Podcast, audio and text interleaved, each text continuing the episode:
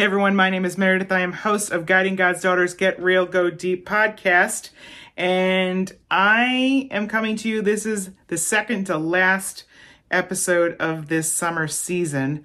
Um, we are going to come back. I'm still praying about whether that's the fall or January, but it's going to be mo- mainly interviews, and you'll learn more as I keep going. But um, today, I want to talk to you about the conch shell and how a conch shell helped me and can help you hear God's voice. So, this message is for those of you who always love kind of um, honing in on your um, your ears of listening for God's voice to remind you of His presence. And for those of you who are desperate to hear His voice, I talk to so many young people who can't hear his voice, who don't know how to hear his voice, who have these filters on how they grew up with him and how they, you know, he was up there, not down here, and they have this just distaste in their mouths for who they um, didn't feel like God was there for them. And I often have to kind of say, you gotta, he's so much bigger than that. You have to drop that and you have to, you have to explore a relationship with him. So especially when you get into adulthood, life just gets heavier, busier, and more complicated. It just, you know, I know religion works for some people, just going every Sunday works, but that when I got to the place where he saved me and I had to live a better life, I wanted to live a better life. I needed so much more than just a religion. I needed that relationship. So we're made for relationship. And the best thing you can do for your life is to listen for his voice and get into relationship with Jesus. So let's jump into the conch shell. So have you been on a beach and picked up a conch shell and listen to the waves. So maybe New Jersey, maybe somewhere on the coast or in Florida. Um, I got this one and I have it written inside, but forgot the date. Um, Avalon in Avalon, New Jersey, and it says walk with God because I was in early recovery. I was on a um, recovery retreat and I just took this long, slow walk on the beach because um, I really felt the Lord was whispering something. He wanted me to know something, and um, he, was starting to reveal that this was going to be more of a relationship than religion. And finding this conch, conch shell really clinched that. So I'm trying to kind of listen for his voice and just praying, and um, and I find the conch shell, and it was like this physical demonstration of what he was trying to tell me that things are going to be different now you are going to listen for my voice now. And that was a really significant moment because I had almost audibly heard it when I got saved, but this time it's like I heard it again. Here's how you're going to hear me. You it's now going to be about listening for my voice. None of what you've known. It's about listening for my voice. And ironically, he has me advocating for listening for his voice all over because it's so important. So here's something we don't realize. God's voice is all around us. I'm going to talk more about that um, on, on the ambient noise in a minute, but it's all around us in so many ways in nature, in music, in circumstances, in people in our lives, in mentors. It's why mentors are so, spiritual mentors that are walking with the Lord are so important. There's so many ways He speaks, and it's why it's so important for us to be in, in the Word, studying it for ourselves with tangible visible word in our hands. You know, it's great to have a Bible app, but when you can get that word in your hands, it's even better. So and getting devotions if you don't know how to do it listening to worship music, getting in a church community where you can be around other people that are following the Lord. These are all essential things that help you tune into his frequency. So, um, you know, it's funny. So the ambient noise, that is apparently what the Webster's dictionary says um, when you ambient means when you lit it says existing or present on all sides encompassing. And that one really hit me because it was like whoa that's just like god's voice. It's all encompassing. It's everywhere. It's never not there. And i'm going to share a scripture with you but it's not necessarily specifically about um, god's voice. It's it just for some reason it came to me. So Zephaniah 3:17. The Lord God is with you, the mighty warrior who saves. He will take great delight in you, in his love he will no longer rebuke you, but will rejoice over you with singing. When you repent, he will no longer rebuke you because he paid it all. He's going to rejoice over you with singing. He is a mighty warrior who saves. When he saves you, mighty warrior, he's with you. So the other thing is, um, I don't think you realize that when you come into a relationship with the Lord, He really wants you to ask Him um, in your prayers for things. Um, not the traditional way. I think a lot of us think that prayers are just, I want this, this, this, this, this, this, this. No, if He is calling something into your life, I believe that He wants us to be bold in our asking. He literally just did it with me this week. I'm driving somewhere and I hear a song reflecting this. And I just turned the radio off and I just, no, actually, I kept the music on and I just shouted my prayer out loud. Uh, Matthew 7 7 says, Ask and it will be given to you, seek and you will find, knock and the door will be open to you. It's so important. Um, we can't just uh, expect that we're gonna if we can we'll sit around and he's gonna show up. No, we have to ask, seek, and knock on that door. So this also makes me think of this passage that I know many of you who are in the Word have read this, but um, it was really um, transforming for me for when I started to get in the Word. I'd always heard this like in a Sunday um, church uh, homily, um, but not never really got my mind around it until the Lord started using the Word to wake me up. And so it's John 10, and it's the parable about the Good Shepherd. And before I do that, I want to just talk, brief, mention briefly. I kind of mentioned young people earlier. And as I'm literally writing my last edit of this, this uh, study pops up, Relevant Magazine, which is kind of a Christian magazine, but they talk about pop culture and um, and they posted a recent study, which wasn't theirs, might have been Pew, I can't remember, um, about how religion is uh, less people are signing, you know, less people are doing religion. No kidding. So it says, Decline in belief, especially among younger generations, those with no religion preference, and those who seldom or never attend religious services. However, even among those who identify with a specific religion or attend services regularly, there was a decrease in belief over time. No kidding. This frustrates me because somebody is going to pick this up and go, oh, yay, look, the church is declining. Nobody cares. No young people are into finding the Lord. Wrong. Young people are desperate for the Lord. They're desperate for a relationship with Him. We need to stop looking at religion and realize they want relationship. They are created for relationship. Seriously. Stop focusing on the religious aspect and terrifying all the people who are so focused on it. Because all these older p- generations are going, oh, these kids aren't going to church. No, it's not about just going to church. These kids need to be saved, especially in this day and age. Whoa. So. It's all a mystery to me.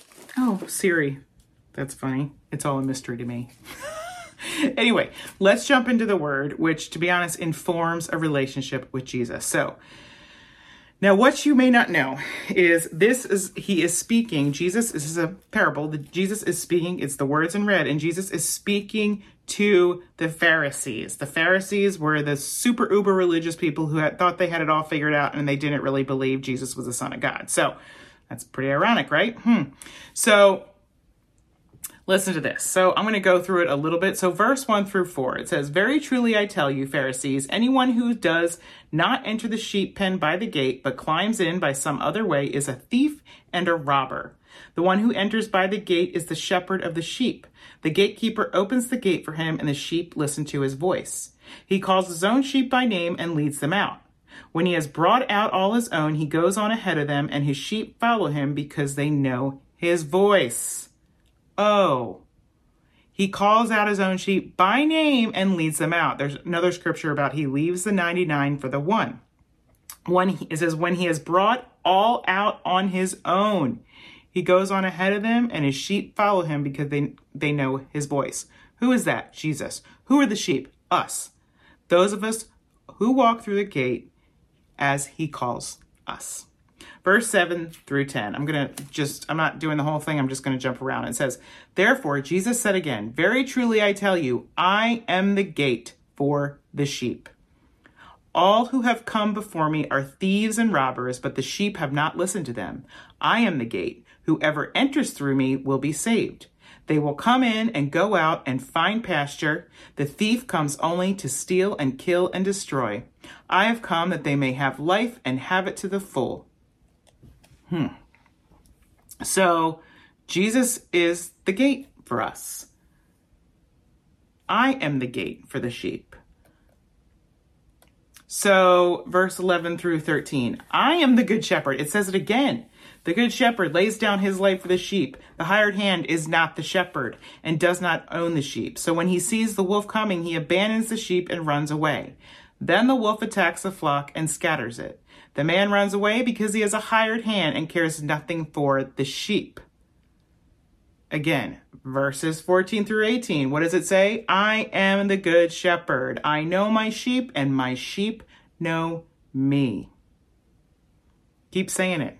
He lays down his life for us. He makes the choice to do that. Just like we have the choice to follow him and hear his voice. And you've heard, reminds me of John 14, 6. I am the way and the truth and the life. No one comes to Father except through me, Jesus said. So many people think, oh, I can go to the Father any way I want. No, you go through Jesus. We need to hear his voice. He is our shepherd. In these times, there are so many frauds and people directing people to outright, no joke, devil satanic worship. This parable demonstrates the difference in the very first verse. Let me mention very truly, I tell you, Pharisees, anyone who does not enter the sheep pen by the gate, but climbs in by some other way, is what? A thief and a robber. Hmm. Matthew 24 5 says, For many will come in my name, claiming I am the Messiah, and will deceive many. It's a crazy world we're living in. We haven't seen the, somebody say they're the Messiah, but we are seeing some crazy stuff.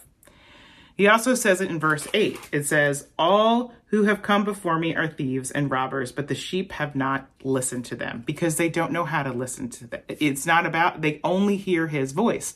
Everything you hearing out there that can give you quote unquote peace isn't going to give you that. Everything that seems Jesus like because it's full of quote unquote love isn't Jesus. We need Jesus. He is the only way. It is only Jesus that can give us the peace that surpasses all understanding. Look at Psalm 23, verses 1 through 3. The Lord is my shepherd, I lack nothing. He makes me lie down in green pastures, He leads me beside quiet waters, He refreshes my soul. There is nothing on this earth that can give us what Jesus can. And John 10 literally reveals to us what happens if we walk through that gate and listen for his voice. What do we do? We hear his voice. My sheep know me. And that Psalm 23 is the result of what you get when you intentionally listen for his voice by reading the word and making the choice to follow him. So if you want to hear God's voice, like I started to in that conch shell or even before that, you are going to have to listen to it. You have to intentionally, you have to ask, Lord, help me to hear your voice. How can I hear your voice? Can you please reveal it to me? It's it's not hard it's not easy, but it's also not hard because you once you ask him and intentionally listen for him and pick up the word, he is going to reveal it to you. So, that was a pretty quick message, but it's pretty direct. Um, I suggest that you go back and read John 10 for your own eye, with your own eyes. Um, and I'm just going to pray a prayer, Lord. Heavenly Father, I pray for every single person listening to this that is unable, that hasn't been able to hear your voice. I just pray that they hear it. I pray that they ask for it, that they ask for you to come in and they invite you into their hearts. And I just pray that you open up that door, that you just start speaking to them in whatever ways that they need to hear you. Um, Lord, we know you're good. We know that you want you want to reveal yourself to all of us, Lord. So I just pray that whoever hears this um, is going to see that because they're seeking you. In Jesus' name, I pray. Amen. So, closing, one more week left of this season of Guiding God's Daughters. Um, so make sure you stay tuned. Follow me on social at Get Real with Meredith. Watch more podcasts on YouTube and listen on Spotify and Apple. Those are both Guiding God's Daughters Get Real Go Deep. Um, now, after this is done, like I said, I'm not done, um, but we are going to be shifting into some mentoring groups. One for um, more mature believers, one for younger women who want to seek the Lord. I am working on making that available to you for September for the fall, um, and I'm pretty excited about it because I know there's a there's there's a need for it. I believe in the kingdom. I believe the Lord really wants to see spiritual mothers rising up, and He really wants to see to offer their hearts and their stories to the next generation so they can be saved. And I really believe that He wants all women, especially young women, who are being shown so many fake things to see that he is the real savior, to see that he learn how they are his daughter.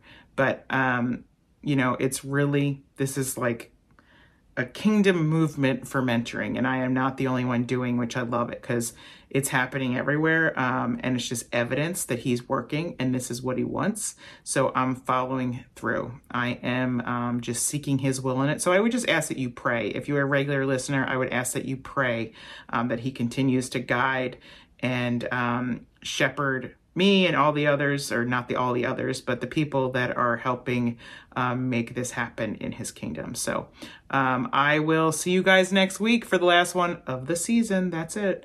Um, and I will. Uh, oh, one more thing. this took forever to do because guess what? We have a new puppy, and I will post it. Um, and her name is Maggie, um, and she's really loud and not. So I had to try to put her in a fence moved her. Tried to put her in a kennel, had to move her outside. So I know usually when it takes this much, the enemy, and then I'm doing it on the last day I can do it. It's like all these things the enemy has been trying to do to keep this message from getting out, um, usually reveals to me that God has this. This is an important message. So, um, I. I, uh, I just pray whoever gets this hears it and um, takes action on it. All right. Have a great one. Bye.